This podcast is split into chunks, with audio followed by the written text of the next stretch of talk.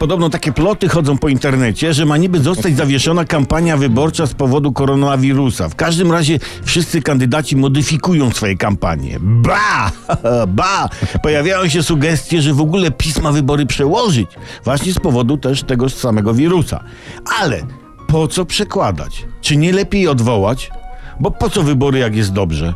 Ha? Kto ogląda właściwe programy w telewizji, to wie, że jest dobrze.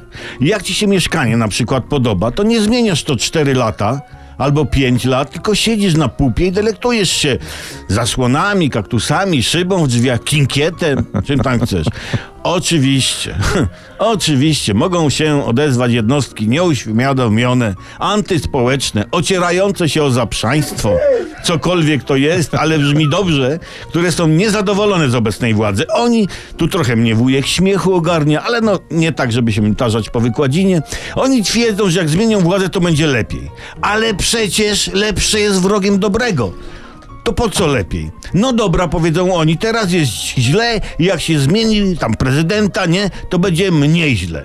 No ale dalej źle. Y, to, to nie lepiej jest mieć to zło, które znamy, niż nieznane zło? No lepiej. Jak więc widzimy, koronawirus uświadomił nam, że wybory wprowadzają tylko niepotrzebne zamieszanie na gorsze. A co z demokracją, zapytacie? No będzie, będzie, tylko taka bez tych kosztownych wyborów.